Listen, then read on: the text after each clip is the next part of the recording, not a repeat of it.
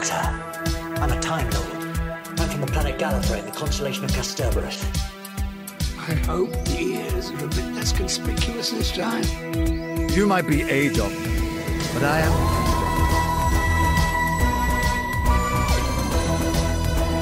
I'm a doctor, but probably not the one you expect.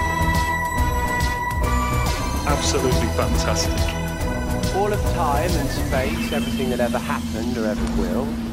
Where do you want to start? Hello, everybody. Welcome back to Bigger on the Inside the New Who Doctor Who Watched On podcast. Uh, I'm Tim Sexby. Hello, and with me, as always, is a man who I once saw eat a full baguette in Spain. It is Harry Murdoch. Hello, Harry. How do you do? You followed me to Spain. I did, and I was deeply horrified by the fact that you used a knife and fork to eat the baguette, but didn't use butter. Strange boy. Um, Listen, what happens between me and a baguette is strictly between me and the baguette, okay? it's not Okay, for okay. you, Tim. uh, we're here to sort of um, we're in a mid-season sort well not in a mid-season break but we're between two seasons of series three and series four um, Voyage of the Damned will be coming up shortly but before that we're going to uh, talk about the children well what we're going to talk about harry We're going to talk about the Children in Need Doctor Who special Time Crash by Steven Moffat. yeah i was surprised that this was a moffat thing i thought Davies would have wanted to have uh, been the one to bring back um, classic doctors. You know, that's kind of a big. You know, this is the first time we've had classic doctors meet new doctors, so you would have thought that the showrunner would have really wanted to do that. But you know, it's a testament to Moffat's to Moffat's writing that um, Russell, you know, lets him do stuff like this. Yeah, I guess another part of it is that obviously Moffat has kind of quite, quite pretty um, undeniable experience in this kind of field. Obviously, he wrote the uh, comic relief special "Curse of Fatal Death" Yeah, before the revival. So, kind of writing these short form Doctor Who comedy things for charity events is a very specific niche. Yeah. Moffat has experience in that niche. I think when we get to Smith's era as well, there is a lot of mini episodes and online specials and stuff like that, which he wrote and stuff. So maybe when we get over to Matt Smith's tenure, we'll be able to look at them a little more. But yeah, so this episode is the very, not, I'll call it an episode, but it's mainly a mini episode. It's the first time that we had um, a multi Doctor episode for New Who. And um, it came around that the BBC were asked, or Russell was asked to provide a short thing for uh, children in need, and they were stuck for ideas. And apparently, um, Russell just said, "Why don't we just do a multi-doctor episode?" Which is a very strange way to go about it. But um, what did you think? What did you think to it, Harry? I thought the episode was a lot of fun. Um, really, it's just this weird anomaly, as you said, the fact that in all of Russell's era, this is the only form of any kind of multi-doctor story we received. Mm. I mean, for what it is, it's a lot of fun. I think that Davison has had a really great time. The way he plays off Tennant is really entertaining, and the dialogue that Moffat writes between the two of them, you know, it, it's clear he knows how to write two doctors playing off one another in a very enter- entertaining way. Yeah, It's just strange that this is all we got during Russell's tenure. yeah. Um, d- I think when I watched this, I knew who all the classic doctors were, and I could name them in order, and I could do all that. But I don't think I'd ever. I I know I had never watched a classic episode by this point. So in some ways, this might be the same for you. That this was my first sort of venture into classic Who, and this was my first time seeing a classic Doctor sort of brought to life, sort almost. And I think it works really well. And from when I have watched Davison episodes, and you might not be able to, might not be the same, but from when I've watched Davison's episodes, I don't feel like there's a difference between the two um, personas anymore. They there's the, the one we get in Time Crash and the one we get in Black Orchid, for example. They're the same character. I don't feel like he's playing it differently. I'm not watching it going, oh, it's almost the Fifth Doctor. I watch it and go, oh yeah, that's him. I, I like you said, I can't really speak. I've not watched any uh, Fifth Doctor stories yet. Yeah, Um, but no, I am inclined to. I mean, I'll, I'll take your word for it. I will say that um, Davison, I do like the energy that he brings to the role, and you, you can kind of believe, despite the fact that he's clearly aged since doing Classic Who, and they acknowledge that, in which I, what I think is a very clever kind of justification for it. in the episode, it doesn't impede his performance by any means. You know, he's still full of energy. He's still going around. He's very much matching Tennant. Yeah, I think they say they shortened out the time differentials, which I think is just a nice throwaway line that means nothing but also explains itself very well. And I think if they want to do classic Doctors again, they can just say that line again and people will be happy with it. I honestly wouldn't mind if they brought back Tom Baker again or, you know, McCoy or McGann or, you know, anybody, Baker, uh, Colin Baker as well, and just use that line. That is something I was kind of wondering watching this episode. You mentioned other classic Doctors. Um, of all the classic Who Doctors, why is it that they brought back Davison specifically? I'm not sure. I think that- I saw in a, in the confidential, Moffat said that um, he knew that Davison was a fan of the new show, and I think his kids watched it. So I think he was kind of excited to. I think he sort of knew he would say yes. Rather, I think if he had asked Tom Baker, it would have been a maybe not so sure sort of thing. And then Colin Baker, yes, but he's maybe not as well known as Peter Davison. So I think they almost filtered it out to who is the biggest name almost. And Paul McGann was still quite recent. Uh, I feel like Peter Davison was probably the one that they wanted. Yeah, that's true. And I guess also, if you were to get Tom Baker, you'd probably want to do a bit more with him than just a comic relief special. You want something a bit more momentous, which we uh, get Yeah, down one the hundred percent. Yeah, that's a big name. So yeah, definitely. Um, let's talk about the interaction between the two doctors. That's really well done, I feel, um, because David Tennant is just fanboying his way through all of this in character, and I also feel slightly out of character as well. In the confidential, he's saying, I think he says something. If I could show this to my seven-year-old self, he'd melt. Um, so I think that's um, I think that they they do it really well, and even though it's so short, it's really well done. Mm, absolutely. I mean, it's kind of the line he says at the end. He kind of says like, "You were my doctor." Is that is that true? Did is Davison the main doctor that David grew up with? No, I think it's uh, Tom Baker is David Tennant's doctor, but I think that line is more in reference to what Doctor David Tennant's doctor is mostly inspired by. Do you think so? I mean, obviously they bring up the stuff about the sand shoes and all that, Yeah, and so, and the glasses, which I think is was very good kind of linking by Moffat. I think that was cool for him to pick up on that stuff. yeah. I mean, I mean, now Peter Davison probably is David Tennant's doctor, just because of very strange circumstances that have come in his life. But um, a I- little I- touch, I don't know if you picked on it, but a little touch in this is when Peter Davison's with the TARDIS and he's talking, he's doing all his doctory speeches and stuff.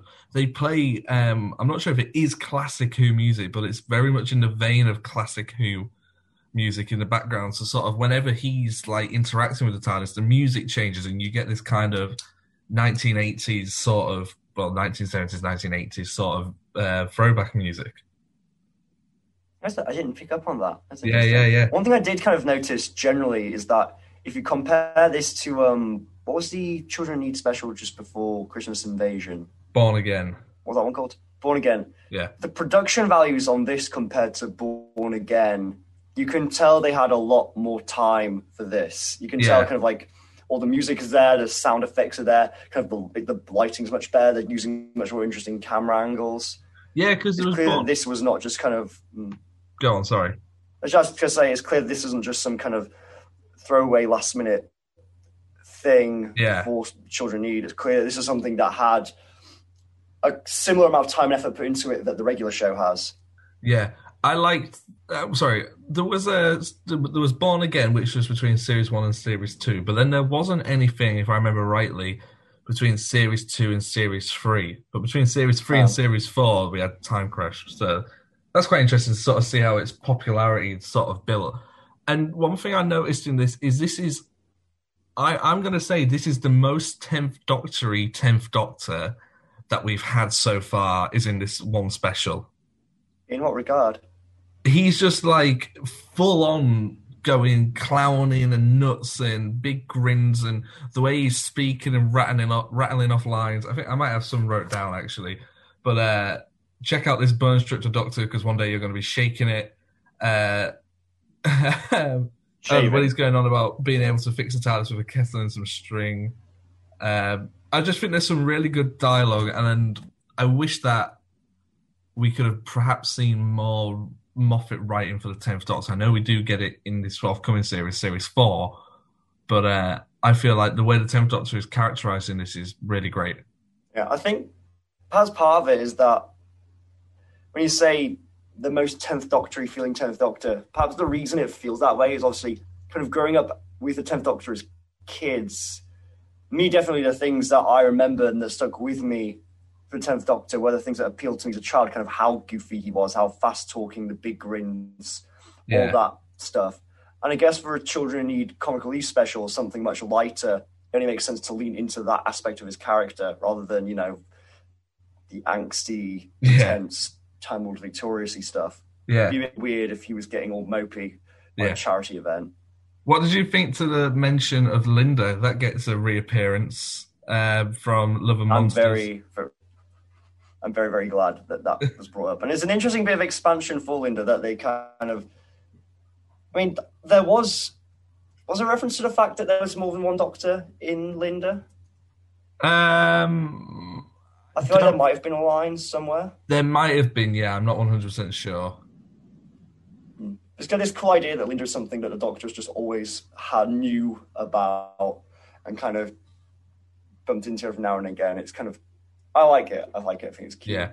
Um, I've got a little bit of trivia here about this little um, special. But before we go into that, do you have anything else that we haven't spoken about that you particularly enjoyed?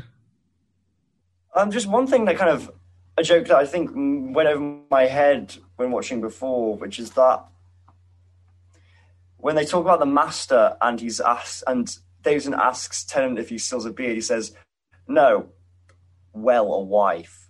Yeah. Yeah, is that- Does he still have that rubbish beard?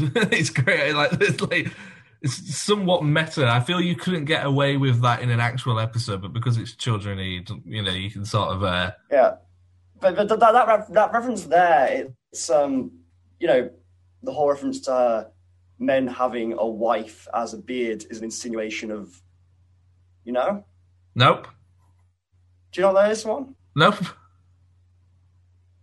like, like sometimes people you hear the phrase I don't know how common it is now compared to back in 2007 but sometimes it's said that um trying to phrase it like that sometimes gay men have you Oh yeah, I'm looking at it here. Beard is an American slang term describing a person who is used knowingly or unknowingly as a date romantic partner. I had no idea. Well done on picking that up. did you did you not know about that phrase no, I never heard that. I just thought it was an interesting thing for Moffat to put in that What kind of on um, the inside? We educate and entertain. yeah so is that Moffat saying that the master is homosexual or what is that I don't know. I feel like maybe I don't know. I'm inclined to say that he maybe knew what he was writing in, but at the same time, it also could be just a great coincidence. I, I, I feel like Moffat knew what he was saying with that Yeah, line. does. Yeah, I feel like he probably do. Um, let me sneak some trivia in quickly. Um, the jacket that Peter Davison wears is not the, the- none of the costume that Davison's wearing is exactly this is is the original. So the jacket is a replica from the Blackpool Museum, which is no longer there. The trousers are in fact when they got the trousers also from the Blackpool Museum, they had a V like an extra bit of material in a V shape sewn into the back. That they were actually the trousers that Colin Baker wore once Peter Davison regenerated as Colin Baker. So they had to add a little bit of extra material to fit um, Mr. Colin Baker. Um, it's a brand new jumper and a brand new hat, and uh, but the ribbon is the I think actually no the ribbon might be the same one from the uh, uh, original hat from the TV series. So there you go. And I believe it's a new piece of celery as well. No, they they got the old, um, they got the old rotten bit of celery from the original show, and they kind of they airbrushed it. Yeah.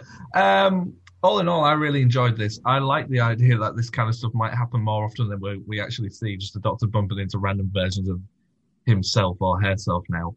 Um, I just kind of them moving on with their life. Actually, do you consider this canon? Because obviously, um, the Last of Time Lords ends, and then the next thing we see in that episode is immediately jumped to Titanic. Yeah. Whereas this is edited in a way to insinuate it's something that happens in between those. Mm. Do you place this within the canon, or do you not? Yes, but I can also understand if they if they wrote it out.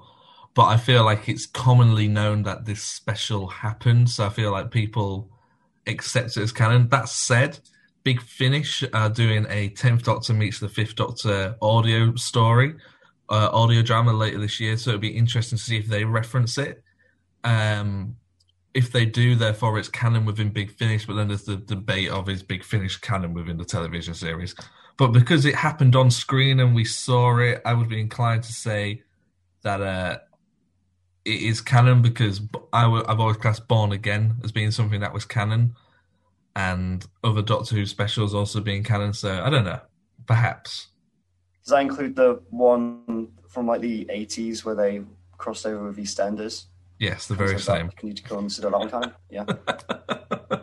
uh, what is your favourite Doctor Who um, charity thing? Leave it in the comments below, and we might ignore it. Uh, um, but come again soon. Come again soon. Do do come back. Do subscribe because we're going to be doing Voyage of the Damned very shortly. In fact, we're going to record it straight after this. So come back for that, and uh, I'll say goodbye. Bye, everybody. Harry, do you want to say anything at all? bye bye. Bye bye. Make sure you subscribe to the official Bigger on the Inside podcast.